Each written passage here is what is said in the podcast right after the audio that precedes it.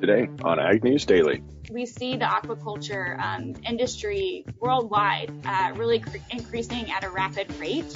Um, and with that comes a great opportunity for soy. Hey, Tanner Winterhoff here with Delaney Howell on another Ag News Daily podcast edition. How's Delaney doing today? I'm pretty good, Tanner. How are you? I'm great. What's the countdown down to now? Is that how you say that? Countdown down? Countdown to, to the wedding day is 20. Wait, let me think about this. I should know this, right? Oh man, I was I 16, thought you just rattled it right off. 16 days, Tanner. there you go. Good. Are you getting nervous? Are you afraid he's not going to show up? Well, we're getting married in Colorado, so he has to show up because we're driving out together. So I'm not really nervous. oh, that was great strategy. Let's put him in the same vehicle as me so I make sure he gets every place he needs to go. The only time he could run away is between the morning of our wedding and our wedding ceremony, which I suppose is possible, but I feel pretty confidently. Uh, that is great. Well, you know what is running away? Inflation still. So prices for inflation again hit a 40 year high as gas, food, rent, and other costs continue to surge, which we know leads to probably another Fed rate hike as they put this together. So inflation jumped again in June, continuing its persistent climb in gas, food, and rent costs, notching another 40 year high. Prices increased 9.1% up from 8.6 in the prior month and up from the 8.8% that was pegged in an estimate by Bloomberg and other fellow economists. So on a monthly basis, consumer prices jumped another 1.3% as discussed compared to a 1% increase in May. So not only is inflation here, Laney, but it is surging faster than previous months. However, good news, fuel prices are down as of the date of this article compared to a month prior when reporting, uh, but are still signaling a 60% increase year over year from where fuel prices were this time last year. Yeah, you're right. We are probably going to have a lot of the same news stories today because I also had this piece as well. And the other thing to keep in mind here, Tanner, not such great news, but it's largely expected by folks on Wall Street and analysts that the Federal Reserve will likely cement the case for another 75 basis point interest rate hike. Yeah, I uh, have seen that in almost every outlet on the financial side as the more than likely a case for their next result out of the coming meeting. Well, Tanner, yesterday, of course, we had the WASDE World Agricultural Supply and Demand Estimates report that came out at 11 a.m. Central Time. And I'm sure most of our listeners have seen the news of what came out of that report, but let's do a quick recap here. For the corn ending stocks, USDA pegged the corn ending stocks at 1.47 billion bushels, which was up higher than the June estimate, as well as the trade estimate.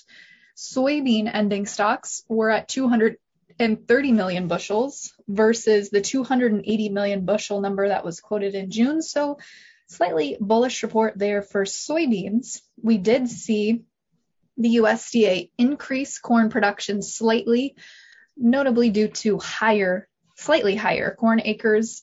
And they also increased the Russian wheat production to 81.5 million metric tons while leaving exports unchanged. However, they also decreased Ukraine's wheat production, which I don't think comes as any huge surprise, but they did not uh, change any numbers as far as yield went on the corn or soybean side of the thing balance sheet.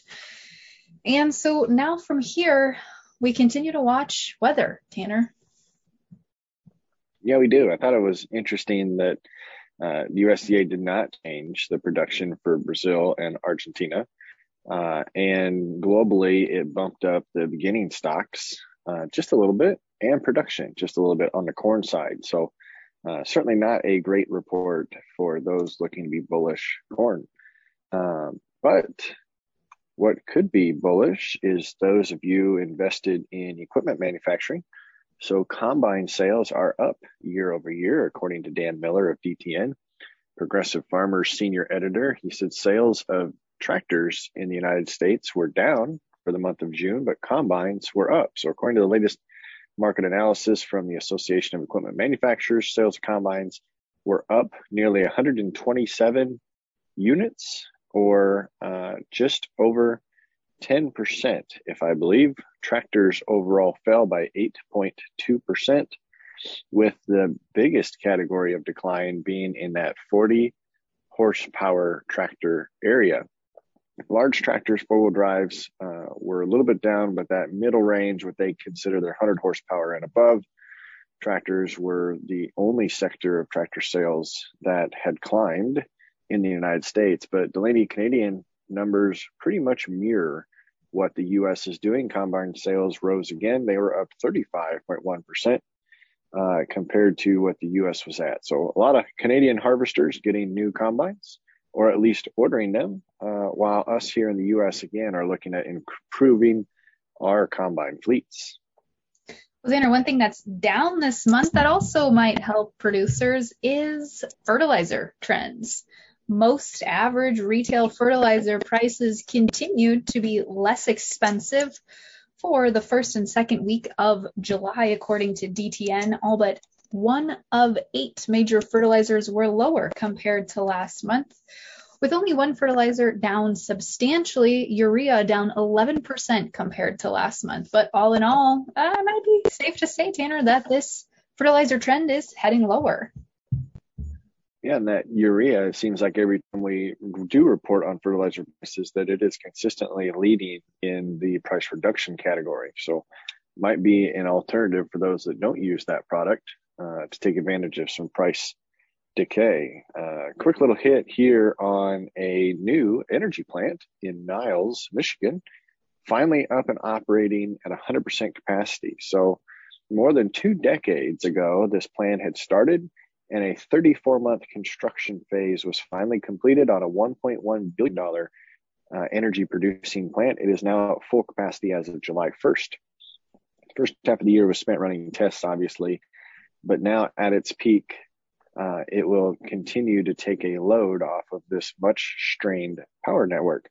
The plant is capable of producing 1,085 megawatts of electricity, enough for 650 homes and businesses sits on 10 acres of a 370 acre site just north of the Jerry Tyler Memorial Airport. So there is room for expansion and they're looking at adding solar power. Right now, this is a natural gas fired plant. So interesting to see how long it takes a power plant as such, Delaney, to go from conception all the way to completion.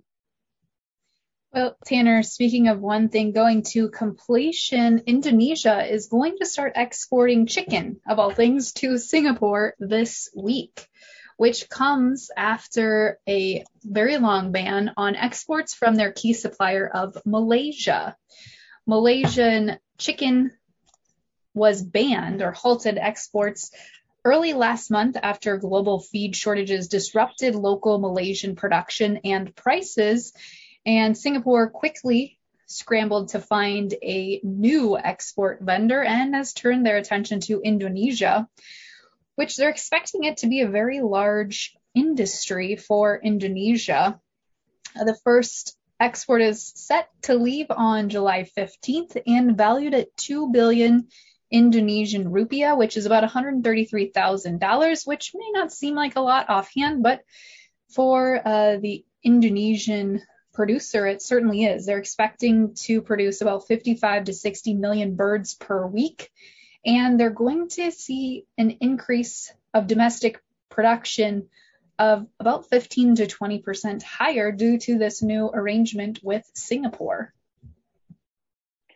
Interesting. That's uh, not a headline that I had seen, um, but good for those countries to see if they can get a mutual benefit a mutually beneficial relationship put together. The last piece that I have today comes out of Minnesota. A Minnesota grand jury indicted a Cottonwood County farmer, Mr. James Clayton Wolf, on conspiracy to falsify, falsely sell nearly $46 million in non GMO corn and soybeans as organic crops. That's a big no-no, Delaney, according to the U.S. District Court for the Southern District of Minnesota. The indictment alleges that Wolf sold grain without his grain buyer's license correctly in place, purchased non-organic corn and soybeans from other grain sellers, and resold them as organic from 2014 to 2020. And all in all, Wolf is charged with three counts of wire fraud and is scheduled for his initial court appearance starting next week on July 22nd. The indictment also said that Wolf grew conventionally farmed crops using chemicals, fertilizers, pesticides, which he would be in violation of organic farming standards. So for years, Wolf provided grain purchasers copies of National Organics Program certification paperwork. And according to the indictment, he withheld information that the grains were not organically farmed, which results in this nearly 46 million in payments that is now under investigation. So a lesson to be learned there, Delaney. Uh, just because a kernel of corn may look like a kernel of corn, make sure that you check the paperwork and the trail behind it. That's certainly an interesting problem you don't hear about all the time. Absolutely. That's the last piece I've got. What do you see in the markets for how they reacted to yesterday's report? Well, surprisingly, markets are trading back higher again this morning after yesterday's sell off. Although, like I mentioned, you know, soybeans really did have a fairly favorable report. However, even with the increased slightly increased acreage and production numbers. Corn seemed to shake off yesterday's slightly bearish report. New crop corn's up about 17 cents this morning, trading at 603, 604. New crop soybeans are up about 14 cents, trading right around the 1350, 657 mark. And wheat is significantly higher this morning, even given uh, the increased production we see coming out of Russia. But with the decreased production coming out of Ukraine, that certainly has the wheat bulls excited this morning. New crop wheat trading about 23 cents higher. And taking a look over at the livestock markets today, they are also seeing red across the screen in live cattle, feeder cattle, and lean hogs. Tanner, so everything's green on the screen today. Hey, that's a good Wednesday. And now it's exciting to jump into a conversation that you and Cassidy had. I'm looking forward to see how that turned out. Absolutely, Tanner. We're going to kick our conversation over here to talk about the American Soybean Association's WISH program. Well, folks, as we continue to talk about lots of issues impacting this, the agricultural industry, obviously food sources and food stuffs is something we talk a lot about, but we don't always talk about emerging markets. And we're going to do that today with Gina Perry, the executive director of the WISH program, which is put on by the American Soybean Association that looks at Human Health Initiatives. It stands for World Initiative for Soy and Human Health. Gina, that's a little bit of a mouthful, but I'm excited to talk to you about WISH and about some of these new emerging markets for soy protein. Great. Thank you so much, Shalini, for having me. So, Gina, for those of our listeners that may not be familiar with WISH, I'm guessing most of them, if not all of them, know what the American Soybean Association is, but how was WISH started and how is it interconnected to ASA? Great. So WISH was founded in the year 2000 um, to be a program of the American Soybean Association. It was started by five uh, soy producing states that saw the value in investing in developing emerging markets to create long-term trade opportunities. So WISH is the long-term trade and development arm of U.S. soy. Um, we only work in developing and emerging markets, um, and we work to create uh, stronger market systems and agricultural value chains while creating long-term uh, trade for U.S. soy. We work um, in the feed sector, so with livestock, mainly poultry and swine, and then also with aquaculture, and then the human food sector. Um, one of our main goals is to provide affordable and accessible protein and to close the protein gap. So the protein gap is uh, where there's more demand for protein than can be locally produced. Um, and so that's where fish, eggs, poultry, um, chicken, and, you know, things like textured soy protein can step in to help fill that protein demand. Now, Gina, I think that protein gap is something that we're all pretty hyper aware of with the Russia Ukraine situation right now. How can WISH and the ASA help combat the food insecurity that we all predict is coming from this conflict? Right. So WISH is really unique in the fact that we work in the traditional development and capacity building of markets as well as market development and trade. So with many of our strategic partners that we work with on the ground, you know, they're food companies, they're um, poultry producers, aquaculture producers. So we can will continue to provide technical assistance um, to them, whether it's about improved and high quality soy-based feed or connecting them with um, researchers in the U.S. on new techniques and technologies, or even um, with, uh, you know, food scientists that can create better um, uh, ratios for including soy flour into baking. Um, so as we continue to see food insecurity be um, threatened um, all around the world, um, Wish and U.S. Soy is really stepping in to make sure that you know customers know that they have a, reliable um, and sustainable uh, crop that they can buy um, and, a, and a complete protein as well.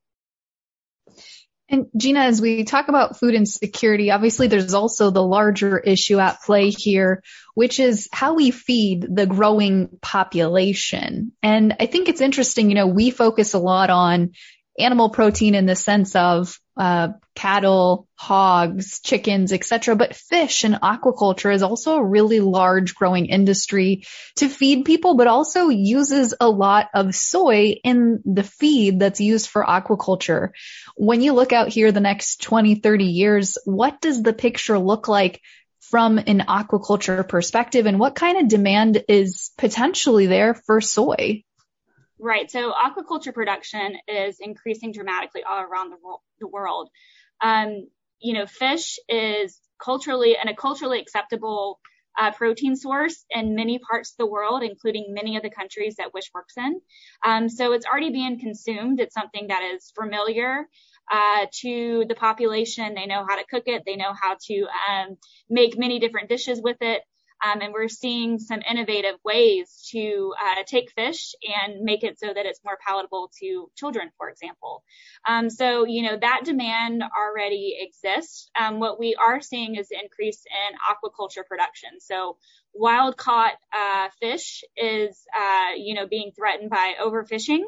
Um, and, you know, a country may even have uh, other countries fishing off of their shore, taking away from their, you know, domestic uh, production. And so when we're looking out, you know, it's we see the aquaculture um, industry worldwide uh, really cre- increasing at a rapid rate. Um, and with that comes a great opportunity for soy. Um, soy-based feeds uh, help with feed conversion ratio. They are high in protein. Um, and so that's that's something that you know Wish is investing heavily in. Um, we're doing that in Southeast Asia as well as East and West Africa. Um, both of those places fish is already consumed, um, but we're working with uh, feed mills um, on how to formulate higher quality feed. So making sure that they have the proper equipment, that their uh, workers are trained to maintain that equipment, uh, that they have nutritionists on staff that can formulate the high quality feed and knowing how to feed to different um, levels uh, or growth stages of the fish is also, you know, very important. Um, we're also working on the demand side. So, you know, making sure that the production practices are there, um, that, you know, the population knows that they can buy fish. And then working with producers to show them improved technology. Um, we've worked with in-pond raceway systems in Cambodia, for example. That's one technology that we've helped implement um, in a developing and emerging market. Um, and with that uh, comes along with high quality feed. So making sure that these producers, aquaculture producers, are feeding high quality feed, soy-based feed, um, and even better yet, pelletized feed, floating feed, that will stay on the surface and not sink to the bottom. It's easier to tell if the fish are eating um, and when they're full um, and have, you know, that really, uh, protein rich uh, feed source as well. Absolutely, Gina. I think that's some really incredible technology y'all are implementing to help make fish a better and more widely available protein. What are some of the challenges y'all are seeing with these goals you have in mind for aquaculture and how are y'all going to combat those challenges? Right. So, you know, uh, with a lot of, um, you know, farmers and, and, people that work in agriculture, uh, it can be uh, very risky to take on new technology. Um, you know, we see that uh, throughout the the history of U.S. agriculture, even. Um, so we really focus on those innovative producers and innovative companies that are wanting to see to the future and see um, what they need to invest in to to meet demand and, grow their businesses, um, and really those influencers uh, in a community. Because once they, you know, sign on to a new technology or even uh, feeding improved uh, soy-based feed, then their um, their colleagues, their community start seeing the benefits of that. Um, so it's really just trying to identify those change makers um, in the areas that we work in, um, and then making sure they're trained and making sure that we're continuing to follow up to meet the, growing needs uh, for technical assistance in that area. You know, another uh, challenge is, you know, regulations and, and, policy, and this is where we work with the U.S. Soybean Export Council on market access. Um, in many of the countries that we work in, you know, it's really a grassroots effort to have those policy uh, changes coming from the people in those countries. Alongside that, um, we work with associations. So WISH is a part of a hundred year old association. So it's in our DNA uh, to really work and help build capacity for local associations. So in Cambodia, for example, um, through our CAST project, which is a USDA Food for Progress project, um, they've helped get the Cambodia and Aquaculturist Association up and running. Um, and this is where, you know, you have actors from all across the, the aquaculture value chain in Cambodia coming together, realizing that they um, have a voice and then they need to have a voice to make sure that the government knows um, what they need to be successful.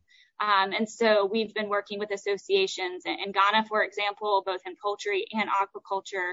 Um, and so we see that as a really strong uh, tool to help develop local markets um, while also increasing demand for U.S. soy.